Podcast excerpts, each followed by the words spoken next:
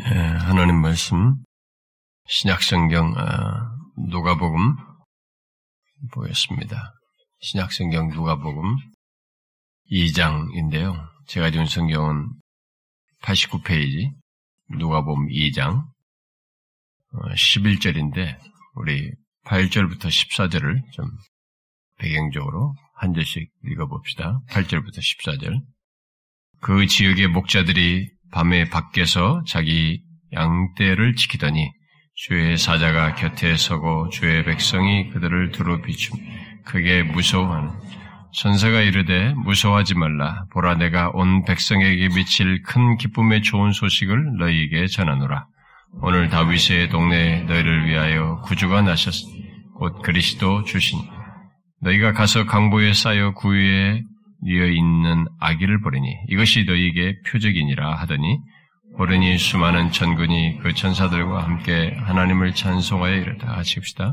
지극히 높은 곳에서는 하나님께 영광이요 땅에서는 하나님이 기뻐하신 사람들 중에 평화로다 하니라. 아멘. 오늘은 하나님께서 우리와 같이 사람이 되어서 나신 것을 기억하여 지키는 날입니다. 실제로 그리스도께서 나신 날은 우리가 정확히 알지 못합니다. 알지 못하지만 일 년 중에 어느 때라도 특별히 그리스도께서 나신 것을 기억하여 지키는 것은 예수 믿는 우리들에게 큰 복이고 유익이라고 믿습니다. 이 시간은 엊그저께 지난 주일이죠. 주일날 살폈던 이 본문을 연결해서 살피도록 하겠습니다. 바로 이제 십일 절 말씀을 주로 살피려고 합니다. 이미 지난 주일날 서두에 말씀드렸습니다만은 하나님께서 사람의 몸을 입고 이 세상의 구주로 오시는 그 특별하고 중요한 날, 그런 복된 소식을 천사는 세상의 유력자들이 아니라 또 기관에 속한 그런 사람들이 아니라 들에서 양을 치는 자들에게 제일 먼저 전해주었습니다. 우리는 그 내용을 누가복음 여기 이 장 팔 절부터 이십 절에서 보게 되는데요. 이미 말한 대로 제가 전체를 다루려다가 십 절과 십일 절에 집중하게 되어서 이게 주신 감동을 따라서 그 내용의 일부만을 이게 한 가지 사실만을 지난 시간에 살폈었는데. 지난 시간에 제가 얘기했던 것은 천사가 예수님이 이 땅에 오신 소식을 전하면서 온 백성에게 미칠 큰 기쁨의 좋은 소식이라고 했는데 과연 이 땅에 오신 예수님을 큰 기쁨의 좋은 소식으로 여기는가 하는 것입니다. 그때 당시에도 그렇게 여겼는가, 그래도 지금도 그러한가라는 것입니다. 지금도 교회당에 앉은 사람들이 예수 얘기 들어도 예수가 오셨다는 얘기 들어도 이게 왜 나한테 큰 기쁨의 좋은 소식인가 하는 사람들이 있거든요. 여러분들은 그에 대해서 음 이미 지난 주일날 들으셨죠. 전사는 정말로 기쁜 소식으로 전했습니다. 아, 진짜 벅찬 소식을 전한 거죠. 그리고 목자들은 그 소식을 듣고 확인하여 전했을 것입니다. 근데 예수님 당대 사람들은 그의 오심을 조금도 큰 기쁨의 좋은 소식으로 여기지 않았습니다. 그리고 그런 일은 지금도 여전히 우리들의 현 속에 계속되고 있습니다. 심지어 교회당 안에 있는 사람들 가운데서도 예수님을 큰 기쁨의 좋은 소식으로 여기지 않고 앉아 있습니다. 그러면서 예수라는 단어를 씁니다.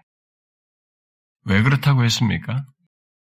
그것은 성경이 말하는 구주가 아니라 자신들이 생각하는 구주를 찾고 기다리고 믿기 때문입니다. 사람들은 이런 사실을 대수롭지 않게 여기면서 보내고 보내왔고 또 지금도 그렇습니다만 그것은 본인에게 있어서는 영원한 것을 놓치는 것입니다. 마치 유대인들이 특히 바리새인들과 서기관들이 자기들 앞에 계신 진짜 구원주를 저버리는 것과 같이 치명적인 실수를 하는 거죠. 자신을 영원히 구원할 구원주를 듣고도 놓치는 것이죠. 기회를 상실하는 것입니다. 그러므로 누구든지 자신이 예수를 믿는다고 하면 자신이 믿는 예수님이 어떤 분이신지는 정확히 확인해야 됩니다. 오늘날 같이 이렇게 대중화되어서 기독교가 이렇게 문화처럼 되어 있는 시대에는 더 이게 필요로 합니다. 예수님 당시부터 지금까지 사람들은 자신들이 생각하는 구원 개념을 가지고 그것을 채워주는 차원에서 그를, 그런 존재를 구주로, 그게 예수라고 하니까 그 예수가 그런 구주로 알면서 믿으려고 하기 때문에 지금 사람들이 정작 예수를 말하면서도 성경이 말한 구주 예수를 믿지 않는 그런 기현상을 갖고 있는 것입니다. 성경이 말한 구원주 예수 그리스도를 기뻐하며 확인, 기뻐하며 그를 영접해야 되는데 전혀 그분을 기뻐하지 않는다는 거죠. 그래서 성경이 말한 구원주 예수 그리스도를 기뻐하는지를 오늘날 예배당에 앉은 사람들은 확인해 봐야 됩니다. 그것이 아니라면 장차 그는 주께서 그 사람을 모르신다고 할 것입니다. 마태복음 칠 장 말씀대로. 그래서 꼭 묻고 확인해 봐야 됩니다.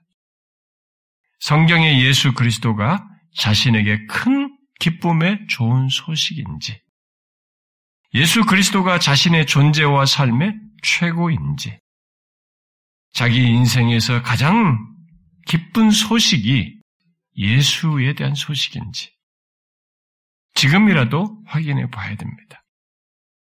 왜냐하면 이 천사가 온 세상에 미칠 큰 기쁨의 좋은 소식이라고 말한 것은 우리가 뒤에 역사를 통해서 뒤이어서 벌어진 것에서 알다시피 진짜 사실이기 때문입니다. 만일 여러분이 그런 사람이라면 진짜 예수가 이 땅에 오신 예수님이 자신에게 있어서 천사의 말대로 자기에게 있어서도 큰 기쁨의 좋은 소식으로 여긴다면 그는 참으로 복된 사람입니다. 저는 오늘 여기 천사의 말 속에서 강하게 느끼는 한 가지 사실을 계속 이어서 연결해서 살피려고 합니다. 그것은 천사가 큰 기쁨의 좋은 소식이라고 하며 말해준 대로 이 예수를 아는 것입니다. 그리하여 그분 안에 있는 구원을 얻는 것이 얼마나 복된지를 확인하는 것입니다. 그것을 위해 우리는 천사가 전해준 소식이 왜 큰 기쁨의 좋은 소식인지를 천사가 말한 이 말 속에서 우리는 정확히 좀 알 필요가 있습니다. 천사가 전해준 소식이 무엇입니까? 오늘 다윗의 동네에 너희를 위해 구주가 나셨으니 곧 그리스도 주시니라 이렇게 말했습니다. 이 내용 속에서 우리는 지난 주일날 오늘 나셨다고 한 예수님이 우리의 구주시다고 말한 것을 좀 많이 언급을 했습니다. 그런데 잘 보시면 천사는 오늘 나신 예수님이 구주시다라고만 말하지 않고 이어서 곧 그리스도 주시니라라고 말하고 있습니다. 우리는 별 생각 없이 이 내용을 읽을 수 있습니다만은 예수님께 대하여 구주와 또 그리스도와 주라는 호칭을 함께 말한 것은 이거 성경에 여기밖에 없는 일이에요. 천사가 처음 얘기하는 거예요. 신약 성경에 여기밖에 없는 지금 말을 표현을 하고 쓰고 있는 하고 있는 것입니다. 한꺼번에 이 세 호칭이 나온 데는 여기밖에 없어요. 그러니까 천사는 지금 허튼 말을 하는 것이 아닙니다. 그냥 듣기 좋은 말들을 막 열거하고 있는 것이 아닙니다.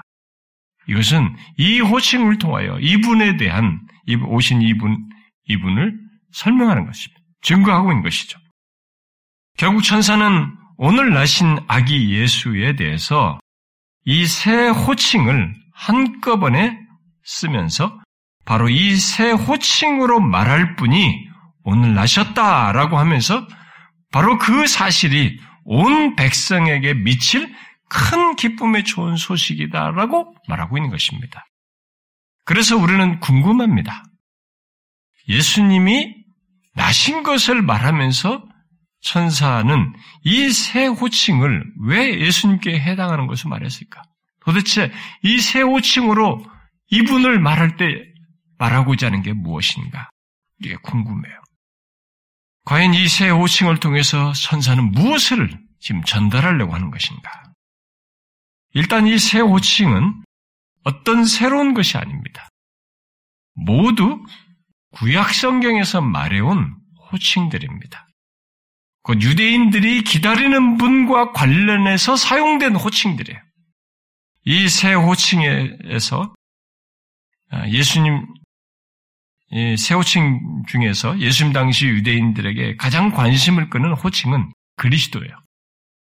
곧 메시아라는 호칭입니다. 그래서 그것은 뭐 그것이 이제 좀 제가 이 시간에 좀 더 강조해야 될 호칭인데요. 그런데 이미 우리는 먼저 세 호칭을 좀 설명을 해야 되는데 이미 우리는 구주에 대해서 주일날 언급을 했습니다만 천사가 그 말을 언급했을 때는 일반적인 의미와 개념으로서 그 호칭을 예수님께 사용해서 말한 것이 아니고 구약에서부터 말해온 구주, 유대인들에게 익숙한 구주를 말했다는 것을 기억해야 됩니다. 구약에서 구주 또는 구원자라는 말을 사람들에게 쓸 때는, 사람에게 쓸 때는 대적에서 구원해준 그런 사람, 특히 사사 같은 사람들에게 이 말을 썼어요. 그래서 이 말을 이제 하나님께 쓸 때는, 쓸 때도 바로 그런 개념이 그대로 포함돼서 다양한 종류의 위험에서 구해주시는 하나님, 곧 자신들을 멸망시키고자 하는 대적들과 죽음의 문턱에서 또 그런 질병에서 구원해주시는 분이라는 의미에서 이 말을 하나님께 썼습니다. 그랬던 이 구주, 구원자라는 호칭을 예수님께서 나시기 전부터 쓰는데 그 연장선상에서 바로 이 마리아도 예수님을 임신한 상태에서 이 호칭을 하나님께 씁니다. 하나님께 대하여 쓰는 것을 우리가 누가복음 일 장에서 볼 수 있습니다. 일 장 사십일 절에 내 마음이 내 하나님 구주를 기뻐하였다 이렇게 말했어요. 이때 구주를 하나님께 쓰고 있는 것입니다. 그러면서 그 내 구주 하나님이 어떤 분이신지 그가 하실 일과 관련해서 뒤에서 쭉 언급을 하는데 이 구주로서의 하나님은 이스라엘을 기억하시며 하나님을 두려워하는 자를 긍휼히 여기시며 또 비천한 자들을 높이시지만 교만한 자들을 내리치심으로써 구원을 베푸시는 분으로 마리아는 언급을 합니다. 그리고 일 장 육십팔 절 이하에서 사가랴의 예언적인 찬양 속에서도 구원의 뿔을 얘기합니다. 여기 구원이 같은 맥락이에요. 구원의 뿔을 그 종 다윗의 집에 일으키시는 하나님을 말하면서 그런 구원자 하나님을 대적자들에게서 이스라엘을 구원하시는 하나님으로 언급을 하고 있습니다.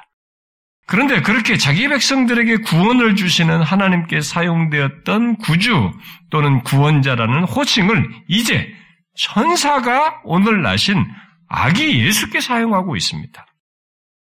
곧 오늘 나신 아기 예수가 구약에서부터 수천 년 동안 예시해온 바로 하나님께 사용되었던 바로 그 구원자이시며 그런 구원자로서 역할을 하기 위해서 오셨다라고 지금 말을 하고 있는 것입니다.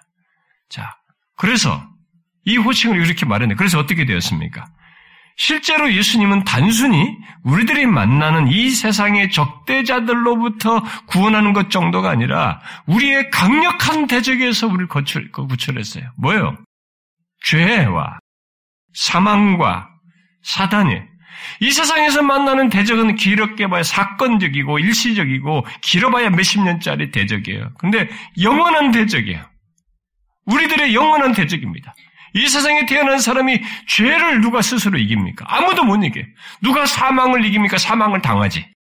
누가 사단을 스스로 이 조건에서 이깁니까? 아무도 못 이깁니다. 사단에게 농락당하죠. 우리는 이게 사단의 유혹인지도 모르고 이끌려서 유혹대로 살아갑니다. 이런 강력한 대적에게서 구원하시는 일을 이분이 하십니다, 실제로. 그야말로 물리적 차원이 구원이 아니라 영원한 구원을 하신 거죠. 그 사실을 바울은 로마서 오 장에서 구원이라는 말을 쓰면서 이렇게 말하죠. 우리가 그의 피로 말미암아 의롭다 하심을 받았으니 더욱 그로 말미암아 진노하심에서 구원을 받은 것이다. 이분이 피로 말미암아 구원하신 이분이 우리의 구원자이시다 라는 것을 이 구원을 말을 언급을 하면서 설명을 했어요. 이런 식의 바울의 증거는 예수님이 구원자로서 행하시는 것은 구약에서부터 하나님께서 자기 백성들을 구원하, 구원해 오신 것의 궁극적인 모습이죠. 곧 우리들의 강력한 대적, 아니 영원한 대적인 죄와 사망과 사단에게서 온전히 벗어나는 구원을 주실 것, 주셨다라고 하는 것을 말을 해주는 것입니다. 바로 천사는 이분이 그분이다. 그러면서 구주라고 말을 한 것입니다. 그런데 천사는 오늘 나신 아기 예수에 대해서 구주로만 말하지 않고 그가 바로 그리스도다 이렇게 얘기합니다. 그리스도, 곧 메시아다라는 것입니다. 그리스도는 구약에서 메시아로 말한 것의 헬라어 표현이에요. 그런데 메시아 또는 그리스도는 기름 부음 받은 자라는 뜻입니다. 메시아도 기름 붓다는 그 동사와로서 만들어진 단어인데 이 둘 다 다 기름 부음 받은 자를 뜻합니다. 결국 천사는 지금 아기 예수에 대해서 그리스도라고 함으로써 구약에서부터 기름 부음 받은 자를 통해 예, 예표하고 예언했던 메시아가 마침내 나셨다, 오셨다라고 지금 말을 하고 있는 것입니다. 그러면 구약에서 메시아를 예표하고 예시한 기름 부음 받은 자는 어떤 자들이 있습니까? 구약에. 구약에서 이렇게 메시아를 예표한다고 하는 기름 부음 받은 자, 메시아, 그리스도는 기름 부음 받은 자라고 그랬습니다. 이 기름 부음 받은 자를 구약에서부터 예표했어요. 근데 그분이다라고 했습니다. 그러면 구약에서 이 기름 부음 받은 자들의 어떤 자들이었습니까? 왕도 있었고, 선지자도 있었고, 특히 제사장, 뭐 특별히 이 세 부류를 많이 해요. 이 사람들이 기름 부음 받았죠. 구약 성경은 메시아라는 이 용어를 직접 써서 예수님을 예언하지 않았어요. 그렇게 한 것이 아니, 그렇게 하기보다 주로 하나님을 섬기도록 특별하게 택함을 받아서 기름 부음 받은 자들인 제사장, 선지자, 왕을 통해서 오실 메시아를 예표하고 예언했던 것입니다. 어떻게요? 바로 백성들을 말씀으로 인도한 것과 같은 선지자, 특히 모세와 같은 선지자를 선지자적, 선지자적인 메시아로 예표하면서 예언을 했고, 또 백성들의 죄를 대속하는 희생 제물을 이렇게 하나님께 가지고 나아가서, 나아가서 그 백성들의 죄를 대속하는 일을 했던 제사장들을 모습을 통해서, 기름 부음 받은 제사장을 통해서 제사장적인 메시아를 예표한 것이죠. 그리고 백성들을 다스리며 대적들로부터 보호하여 지키는 이런 왕에게 기름을 부으면서 그런 왕적인 메시아를 예표한 것입니다. 좀 더 구체적으로 말해볼까요? 신명기 십팔 장에 모세는 장차 나가, 나와 같은 선지자 하나를 일으키실 것을 예언했습니다. 이렇게 말했지요. 내 하나님 여호와께서 너희 가운데 내 형제 중에서 나와 같은 선지자 하나를 일으키시리니 너희는 그의 말을 들을지니라 라고 한 뒤에 또 덧붙이, 바로 이어서 덧붙입니다. 여호와께서 내게 이르시되 내가 그들의 형제 중에서 너와 같은 선지자 하나를 그들을 위하여 일으키고 내 말을 그 입에 두리니 내가 그에게 명령하는 것을 그가 무리에게 다 말하리라. 이렇게 예언했어요. 자신이 메시아적인 선지자직을 감당하기도 했지만 모세가 이런 자신과 같은 선지자적인 메시아가 오실 것이다 라고 이렇게 예언을 했습니다. 예수님, 예수님 당시 사람들은 이 예언을 생생하게 기억하고 있었습니다. 그러면서 메시아를 기다렸죠. 그래서 세례 요한이 좀 특이하니까 네가 그 선지자냐? 이렇게 물었어요. 여기 모세가 말한 그, 그 구절을 가지고 그 선지자냐? 라고 물은 것입니다. 모세와 같은 선지자의 모습으로 나타날 메시아를 생각하고 물은 거죠. 그런데 나중에 빌립이 나다나엘에게 가서 얘기했습니다. 예수님을 만나고 나서 모세가 율법에 기록하였고 여러 선지자가 기록한 그 일을, 그분을 우리가 만났으니 요셉의 아들 나사렛 예수니라. 이렇게 말했어요. 그리고 실제로 예수님은 자신이 하나님의 말씀을 대언함으로써 그리고 자신이 요한복음 일 장 말씀대로 자신 자체가 하나님의 말씀이 되셔서 하나님의 대언자이면서도 말씀으로서 선지자들이 할 일을 그대로 친히 드러내심으로써 선지자적인 메시아의 모습을 성취하셨어요. 그대로 드러내셨습니다. 이런 면에서 구약에서 말한 기름 부음 받은 자의 한 면이죠. 선지자적인 메시아를 성취한 거죠. 또 구약에서 제사장들이 백성들의 죄를 짐승의 피로 이렇게 속하기 위해서 죽인 짐승의 피를 제단에 가지고 와서 뿌리잖아요. 뿌리고 또 하나님께 간구했던 그 예표적인 사역뿐만 아니라 시편 백십 편에서 너는 멜기세덱의 서열을 따라 영원한 제사장이라고 예언한 그 제사장, 또 스가랴서 사 장에서 대제사장 여호수아로 예언한 그 대제사장의 모습으로 예수님께서 친히 십자가에 달리시야 바로 자기 몸을 화목제물로 드리심으로써 또 요한복음 십칠 장과 같은 대제사장으로서 기도함으로써 구약에서 예표한 제사장적인 메시아의 모습을 그대로 성취하십니다. 히브리서 오 장은 예수님이 멜기세덱의 반차를 따라 대제사장이 되시어 구약을 성취했다고 기록하고 있습니다. 이렇게 기록하고 있죠. 그가 아들이시면서도 하나님의 아들이시면서도 받으신 고난으로 자기에게 순종하는 모든 자에게 영원한 구원의 근원이 되시고 하나님께서 멜기세덱의 반차를 따른 대제사장이라 칭함을 받으셨느니라 그랬어요. 그뿐이 아닙니다. 구약은 메시아를 왕으로도 예표하고 예언을 했어요.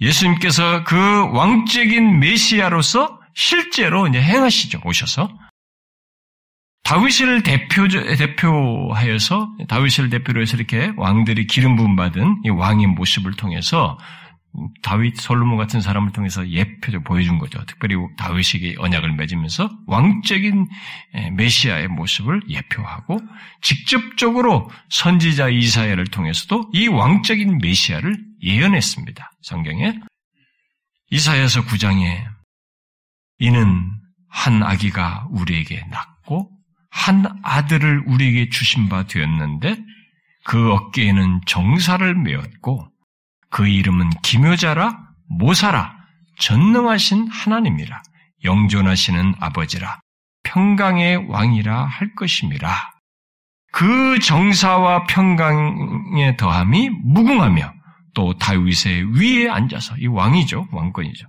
그 나라를 굳게 세우고 자금 이후로 영원토록 공평과 정의로 그것을 보존하실 것임이라 이렇게 예언했어요.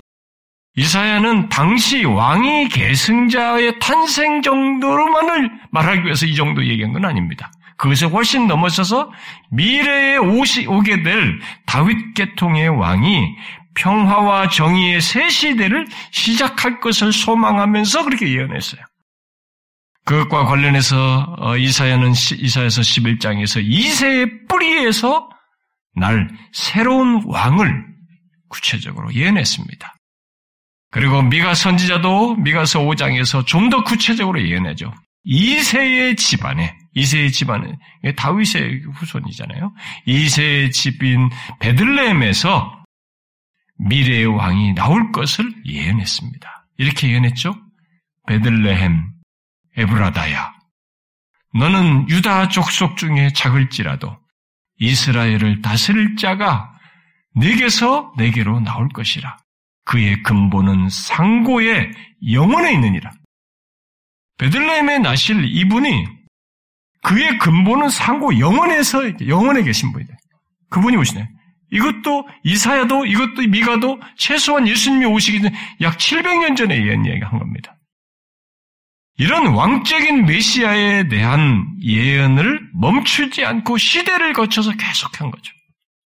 그러다가 구약 시대가 거의 끝나갈 때쯤에 약 주님이 오시기 전 사백여 년 전에 어제도 한국선 그 인용을 합디다마는 스가랴 선지자가 스가랴서 구 장에서 예언을 하죠. 시온에 따라 크게 기뻐할지어다. 예루살렘에 따라 즐거이 부를지어다. 보라, 네 왕이 네게 임하시나니. 왕이 임하시는 거죠. 그는 공의로우시며 구원을 베푸시며 겸손하여서 나귀를 타시나니 그가 이방 사람에게 화평을 전할 것이요 그의 통치는 바다에서 바다에까지 이르고 유브라데 강에서 땅끝까지 이르라. 이런 왕으로 오실 것이다. 이런 왕적인 메시아를 이렇게 성경은 앞서서 수 계속 풍성히 예언을 했습니다. 여러분, 예수님께서 그러면 이 왕적인 메시아를 어떻게 이루십니까? 당시 로마의 압제가 있었기 때문에 어디 나라에서든지 만일 로마 황제를 부인할 만한 왕적인 이런 것들을 등극시키면서 거기에 하는 거, 자기들이 세운 왕이 아닌데 이런 게 반란을 일으키기 위한 냄새가 나는 그런 왕을 언급하는 것에 대해서 굉장히 예민했습니다.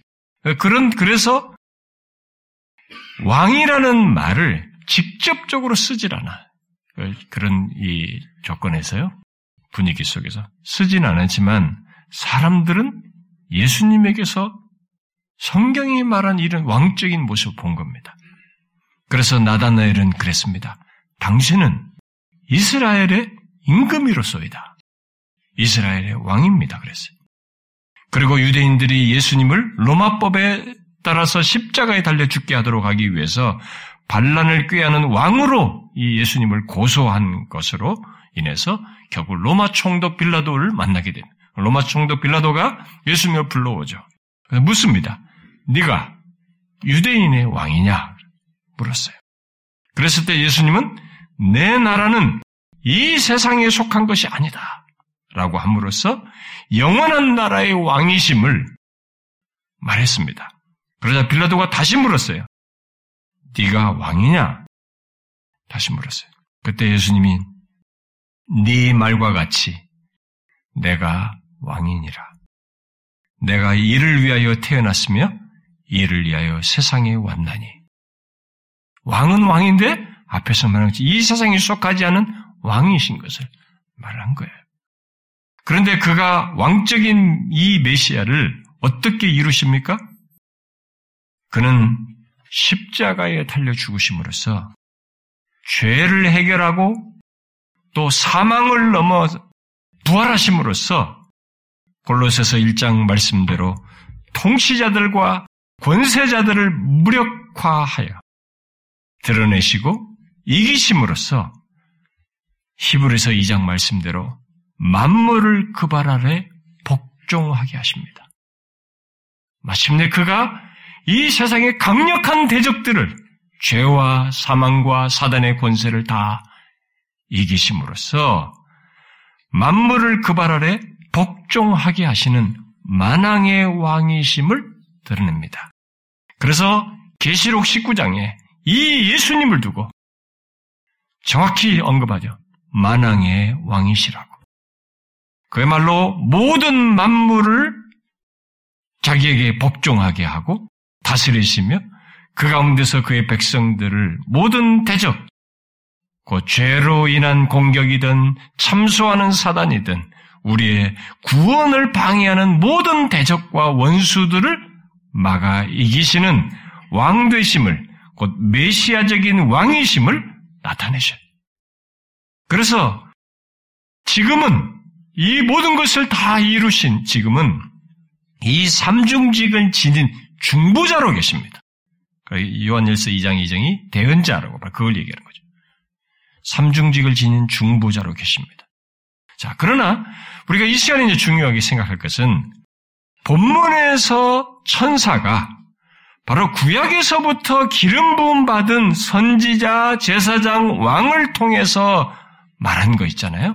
선지자적인 메시아, 제사장적 메시아, 왕적 메시아로 예표했던 그 메시아가 나셨다.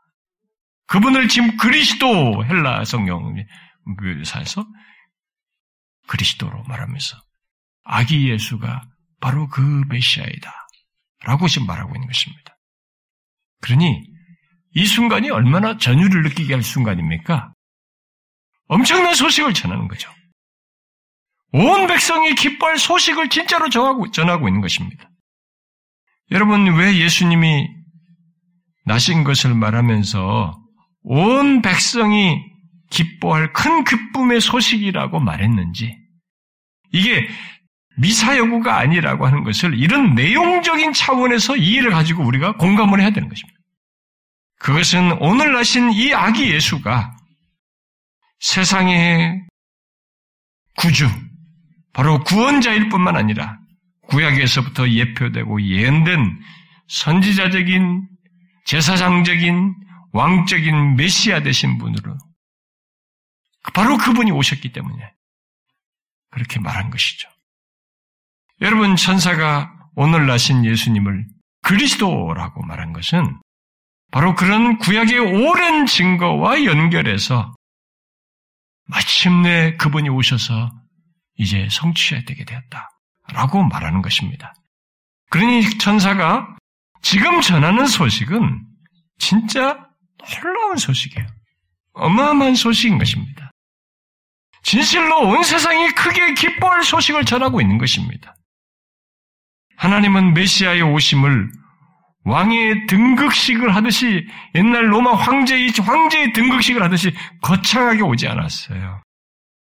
미가 선지자의 예언대로 그 오실 왕적인 메시아는 별로 주목받지 않는 작은 마을, 베들레헴에서 나실 것이라고 말씀한 대로 주목받지 않는 곳에서 나셨고, 그것도 구유에 나셨습니다.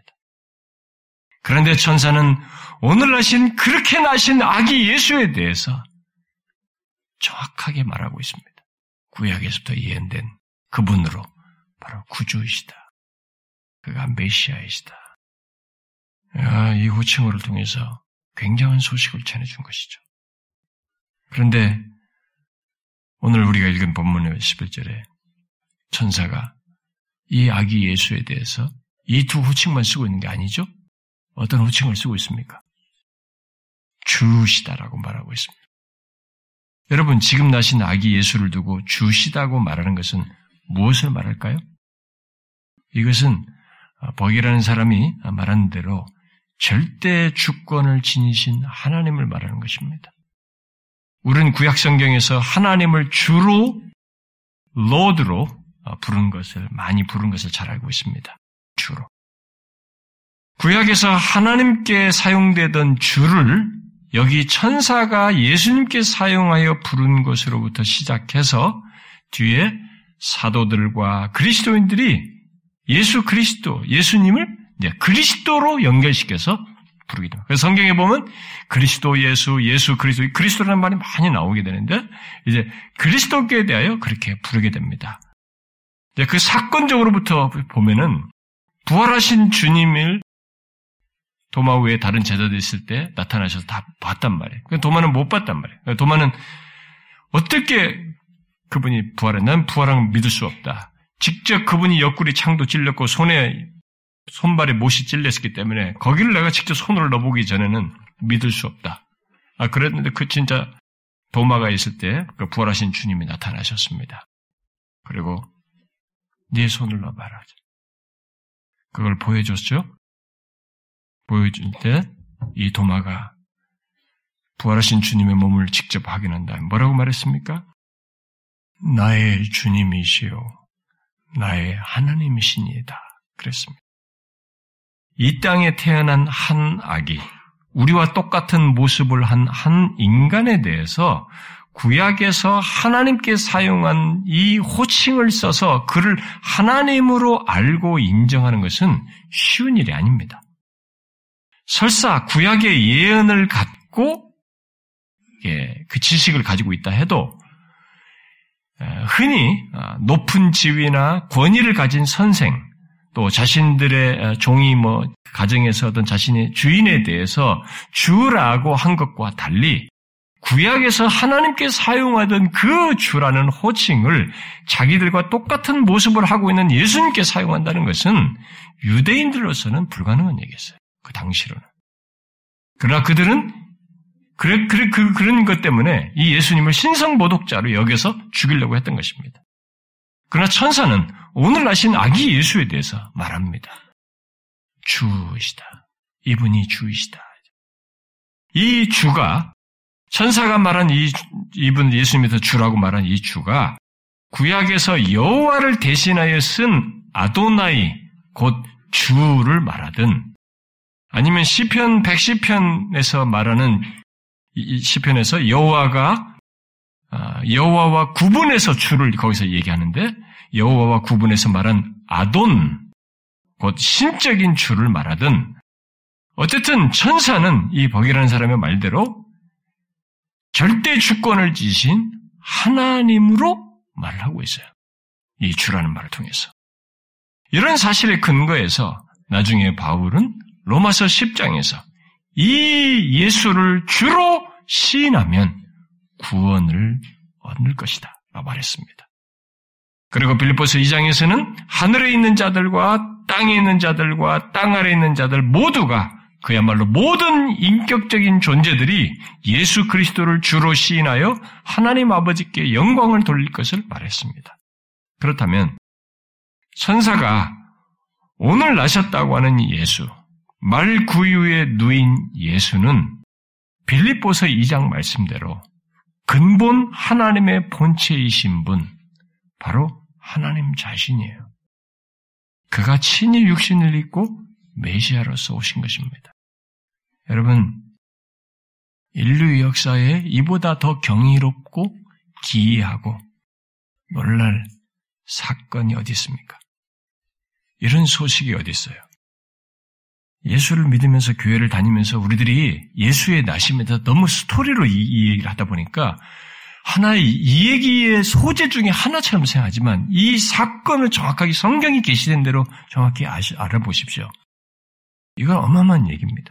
그러니까 성경이 말한 대로 알지 못하기 때문에 우리가 예수에 대해서도 놀라지도 않을 뿐만 아니라 이 예수 믿는 것이 얼마나 복된지도 우리가 제대로 모르는 것이고 또 그분을 향한 신앙의 반응조차도 우리가 달리 하는 것이죠. 여러분, 이건 어마어마한 얘기예요. 천사가 말해준 이 호칭으로 설명한 이 나신 예수에 대한 얘기는 전무후무한 사건이 지금 벌어진 것입니다. 굉장한 소식을 전해주고 있는 것이죠. 하나님이 메시아로 육신을 입고 오늘 나셨다라고 말한 것입니다. 친히 죄와 사망에 눌린 자들, 사단의 권세에 있는 자들을 구원할 구원자로, 또 자기 백성들을 말씀으로 인도하고 죄를 대속하고 간구하며 모든 대적에게서 보호하여 다스리는 선지자적, 제사장적인, 왕적인 메시아로서 오셨다라고 지금 말한 것입니다. 볼품없이 무명한 자처럼 구유에 나셨지만 이분의 존재는 전혀 다른 것입니다. 세상이 놀랄, 온 백성이 진짜로 기뻐할 소식인 것입니다. 그는 절대 주권을 지신 하나님이시다는 것이죠. 뒤에 다 증명될 사실이에요. 실제 그렇게 하십니다만 일단 그러하신 구원자 메시아 되신 하나님이 아기로 나신 것은 우리 인간의 이성으로는 수용 못할 사건이 벌어진 것입니다.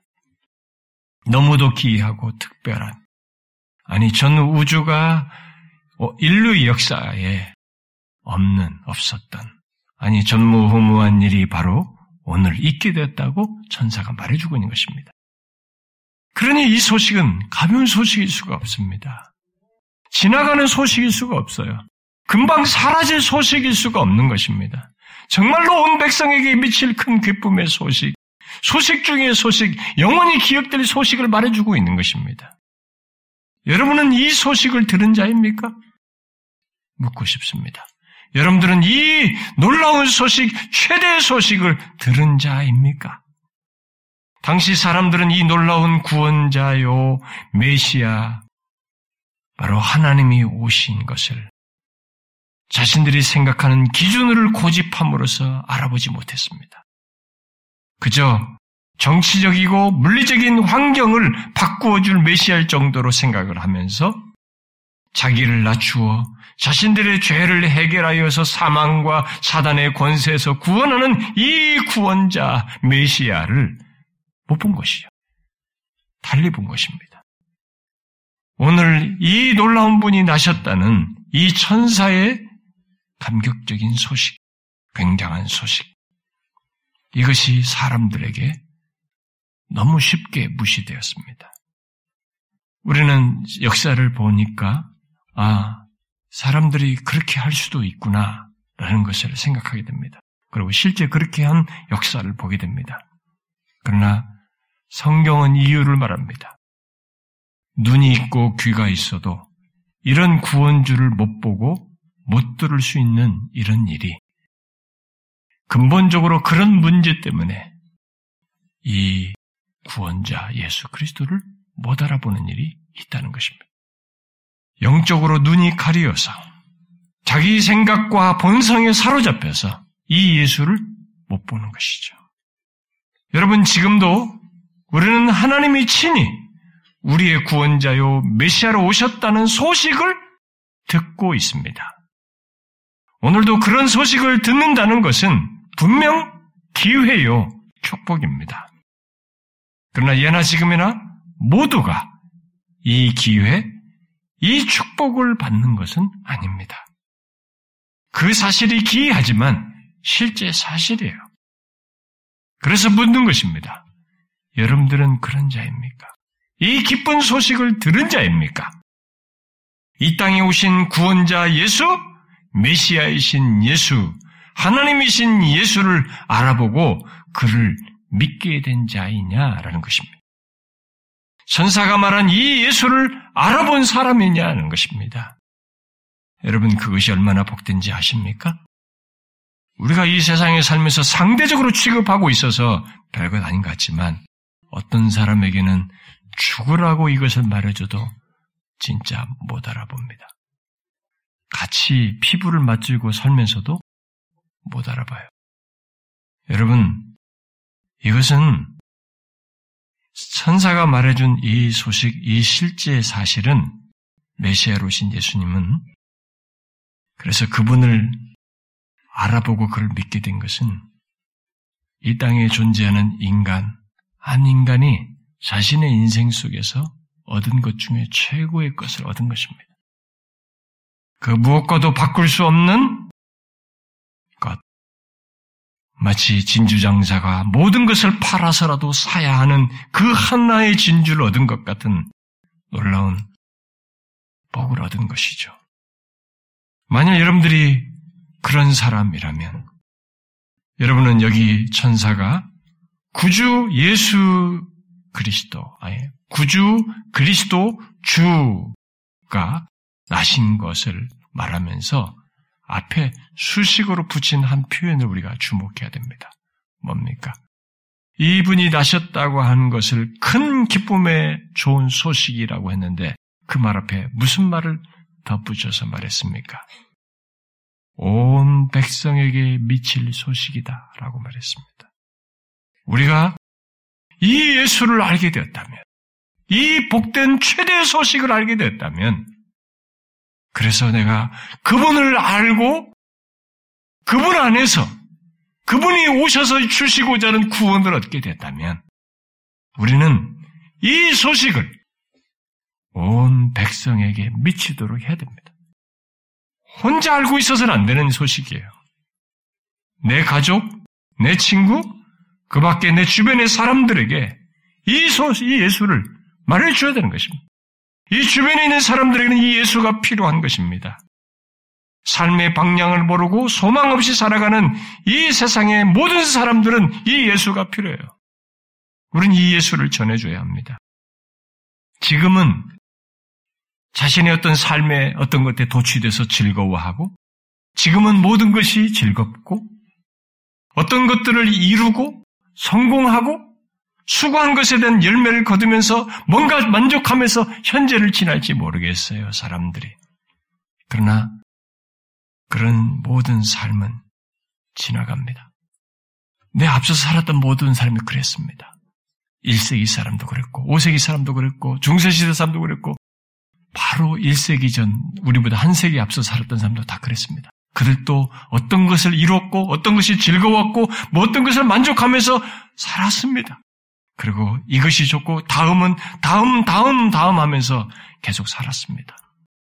여러분, 학교 졸업할 때는 막 대학 들어가는 게 모든 목표 같습니다. 들어가고 나면 이제 취업하려고 경쟁.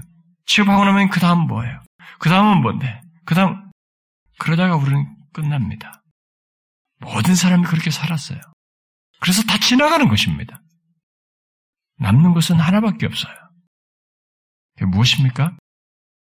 구주 예수 그리스도를 만나서 자신의 죄 문제가 해결되고 사망이 해결되는 것입니다. 그것만이 영원으로 나아가게 합니다. 그러므로 그것이 없는 성공은 성공이 아닙니다. 그것이 없는 부유함은 부유함이 아닙니다. 그것이 없는 건강은 건강이 아니에요. 죄 있는 인간이 구원자요, 메시아이신 예수 그리스도를 만나 그를 알고 믿게 된 것이 인간에게 있어 최대 성공이고 최대 축복인 것입니다. 여러분, 이것을 누리시고 이 복된 소식을 온 백성에게 미치도록 전하십시오. 우리는 그래야 됩니다. 저와 여러분이 진실로 이 복된 소식을 소유한 자이면 자기가 얼마나 큰 복을 얻은 자인지를 기억하며 살 뿐만 아니라 그 복된 소식을 전할 수 있길 바랍니다. 기도합시다. 하나님 아버지, 우리에게 그 최대의 소식, 우리를 죄와 사망에서 구원할 구원주를 보내시고 그 메시아를 보내시고 그분 안에서 우리를 구원해 주신 하나님 아버지 감사합니다.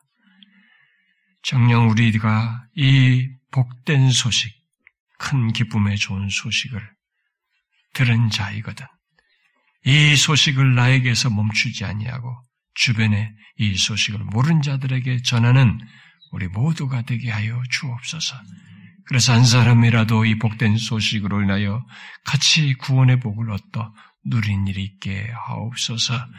혹이라도 우리 중에 이 예수를 아직도 복된 소식으로 듣지 못하고 있는 자가 있거든 주여, 저들의 눈을 열어주셔서 이 구원의 복을 같이 얻어 누릴 수 있도록 긍휼을 베풀어 주시옵소서.